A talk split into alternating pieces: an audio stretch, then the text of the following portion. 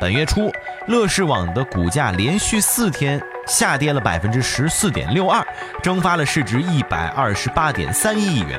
随后呢，乐视网又跟小米的带头大哥雷军闹了一场骂战，到底谁对谁错啊？咱们就不说了。今天主要跟大家来说一说乐视，一个被称作只会做 PPT 的互联网公司，真的做不下去了吗？HiPod，科技原本更轻松。嗨，欢迎收听本期 IT 大字报。各位好，我是华生。如果想和我取得更多的交流，可以添加我的个人微信，就在我的节目简介备注当中。当然了，最近也开通了一些问答的功能。如果你有一些关于数码电子产品或者是科技新闻啊、三 C 类产品的一些选择纠结的话，也可以在问答当中找到华生。今天来说这么一个事儿啊，说说这么一个公司，那就是乐视。相信乐视出问题了这个事儿呢，大家也都不好奇啊。呃，但是到底是怎么回事？华生给您来深度的来解析一下。最近的乐视真的是处于风口浪尖。最早的时候呢，乐视的 CEO 贾跃亭发布了全员的信息，称自己呢承认了乐视目前存在资金压力。受此影响呢，乐视网的市值直接蒸发掉了三十六点八三亿元。实际上啊，从十一月二号起，本月初，乐视网的股价连续四天下跌了百分之十四点六二，蒸发了市值一百二十八点三一亿元。随后呢，乐视网又跟小米的带头大哥雷军闹了一场骂战。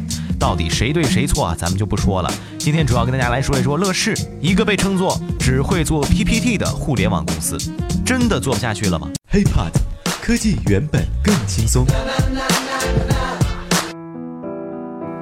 现在很多人都把乐视跟当年的股市德隆系放在一起，但是呢，乐视与德隆又有很大的不同。德隆系是搭建一个平台啊，说白了就是控制几家上市公司的外壳，然后不断的通过高杠杆和资金吹气球，最后呢气球吹破了，只能是黄粱一梦一场空。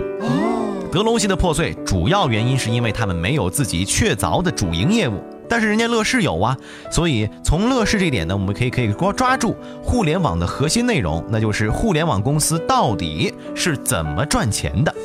我们所说的乐视是 A 股乐视网，这也是乐视生态里面的唯一一家的上市公司。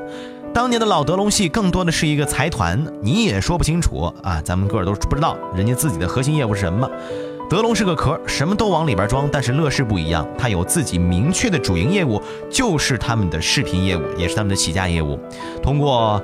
零基础服务来赚取更高收益的内容服务费，这是互联网行业的基本模式，也是互联网当下的一个主要模式之一。基础服务免费啊，高级服务收费，再通过卖零利润的一些产品来获取用户，让用户不断的增长。比如说他那个乐视手机，通过不断增长的高级服务费来赚取利益和收益。说到这儿。大家很是不是很熟悉啊？最早的鼻祖应该是当年的杀毒软件市场，不就是这样吗？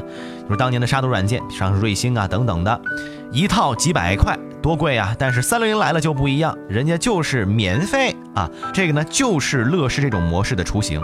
啊，你想想当年杀毒软件本来就是公司吃饭的家伙，你怎么能免费呢？但是三六零就是免费了，所以杀毒软件市场一下子啊就崩溃了。而且周鸿祎也成为了杀毒软件市场最让人讨厌的人，因为你砸了大家的饭碗。但是呢，饭碗砸了，周鸿祎可没有砸，周鸿祎自己的品牌、自己的公司可没有砸。怎么做到？怎么盈利？他通过浏览器业务、广告业务来收费。最后呢，还赚得相当不错。当然，现在的杀毒软件市场呢，也基本上没有什么对手了。那么这种模式和当今的乐视几乎是一样的。所以说，咱们再说回到乐视啊，呃，其实乐视的财报并不错。首先来说，营业额高增长，基本上每期都是爆表的，百分之几增长。其次呢，就是利润增高增长，百分之三十的高增长呢，也让公司都羡慕的不行。而我们这一次所说的事件呢，危机问题出现在负债率很高，现金流不好。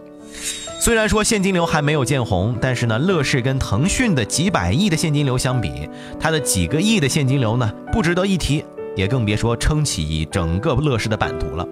但是现金流和利润是两个完全不同的概念。一家公司完全可以利润很高，但是现金流很差。所以说，乐视呢也通过不断的抵押自己的股权，然后融资，然后呢几百亿、几百亿的投进去，去做自己的生态汽车。在这里呢，华生想给各位两个案例，你马上可能就明白这个事儿了。假如做这个事儿的是腾讯或者是格力，也搞类似的什么多元化战略，会怎么样呢？你看，腾讯去年的年报利润是三百二十四亿，今年的半年年报现金流就超过了二百亿，你说它会不会遇到问题呢？再比如说，格力也是刚刚宣布要一百三十亿去收购新能源汽车啊，为什么他们没说自己融资能力不行？核心原因就是一个主营业务够强，格力的账上货币资金就将近一千亿。所以说啊，现金流才是王道，才是乐视目前表现出来的主要问题。之前，乐视的控股 CEO 贾跃亭发布消息也反思了，啊，说乐视啊，我们这个战略烧钱扩张太快了，导致呢组织与资金呢面临了极大的挑战，七大生态板块快速扩张可能要告一段落了。而且呢，贾跃亭也自己说了，我愿意永远只领取工资一块钱的年薪。要知道他之前的年薪可是几百万，不过呢，拿一块钱也不算是什么丢人的事儿。毕竟呢，之前在美国，比如乔布斯、扎克伯格也都干过这种拿一块钱的年薪的事儿。那么说到底了，乐视呢，贾跃亭是想搞跨界，跨界的前提，无论是公司还是个人，呃，你都想当一个那种梯形的人才啊，阿拉伯数字 T 啊，T 型人才，首先得先深挖那一个树。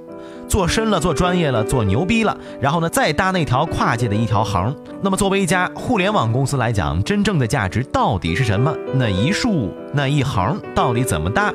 这才是关键。那么，乐视目前这一数啊，主要就是它的乐视汽车。我们知道，目前最烧钱的行业，一个呢是互联网行业，一个是新能源行业。而新能源汽车非常不幸的就是处于这个行业的中间。乐视呢，为了在乐视汽车行业的前期投入，已经陆续花掉了一百多亿的自有资金啊！这点呢，跟德格力空调非常像。格力现在也是把宝压在了新能源汽车方面，因为空调啊实在是卖不动了。但是汽车行业真的是一个非常非常烧钱的行业，互联网巨头们融到了几十个亿，甚至是上百个亿的资金，对于传统的汽车行业来说，甚至还不够研发一个车门啊这样一个花销。那么乐视呢，现在把自己目标聚焦在了汽车行业。对于国外有福特啊，有谷歌；国内呢有吉利、有比亚迪，这些已经基本成型了一定规模的新能源汽车行业。互联网公司还有百度、有格力在做汽车行业的探索，而且呢，发展的势头也是相当的迅猛。乐视想要在汽车行业中冲出自己的一块天地，真的不是一个幻灯片、一个概念车就能够做到的。OK，这具体啥能做到呢？咱们也呢都是纸上谈兵而已。在具体信息呢，咱们来看一看贾跃亭下一步的对策吧。我们也是祝这样一个咱们国内鲜有的创业型人才，非常大胆的战略型人才，呃，祝他好运，也祝乐视好运。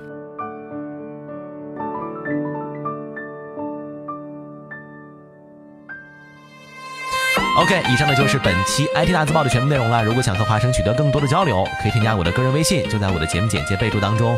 也欢迎大家关注我们的喜马拉雅账号。我们下期再见，拜拜。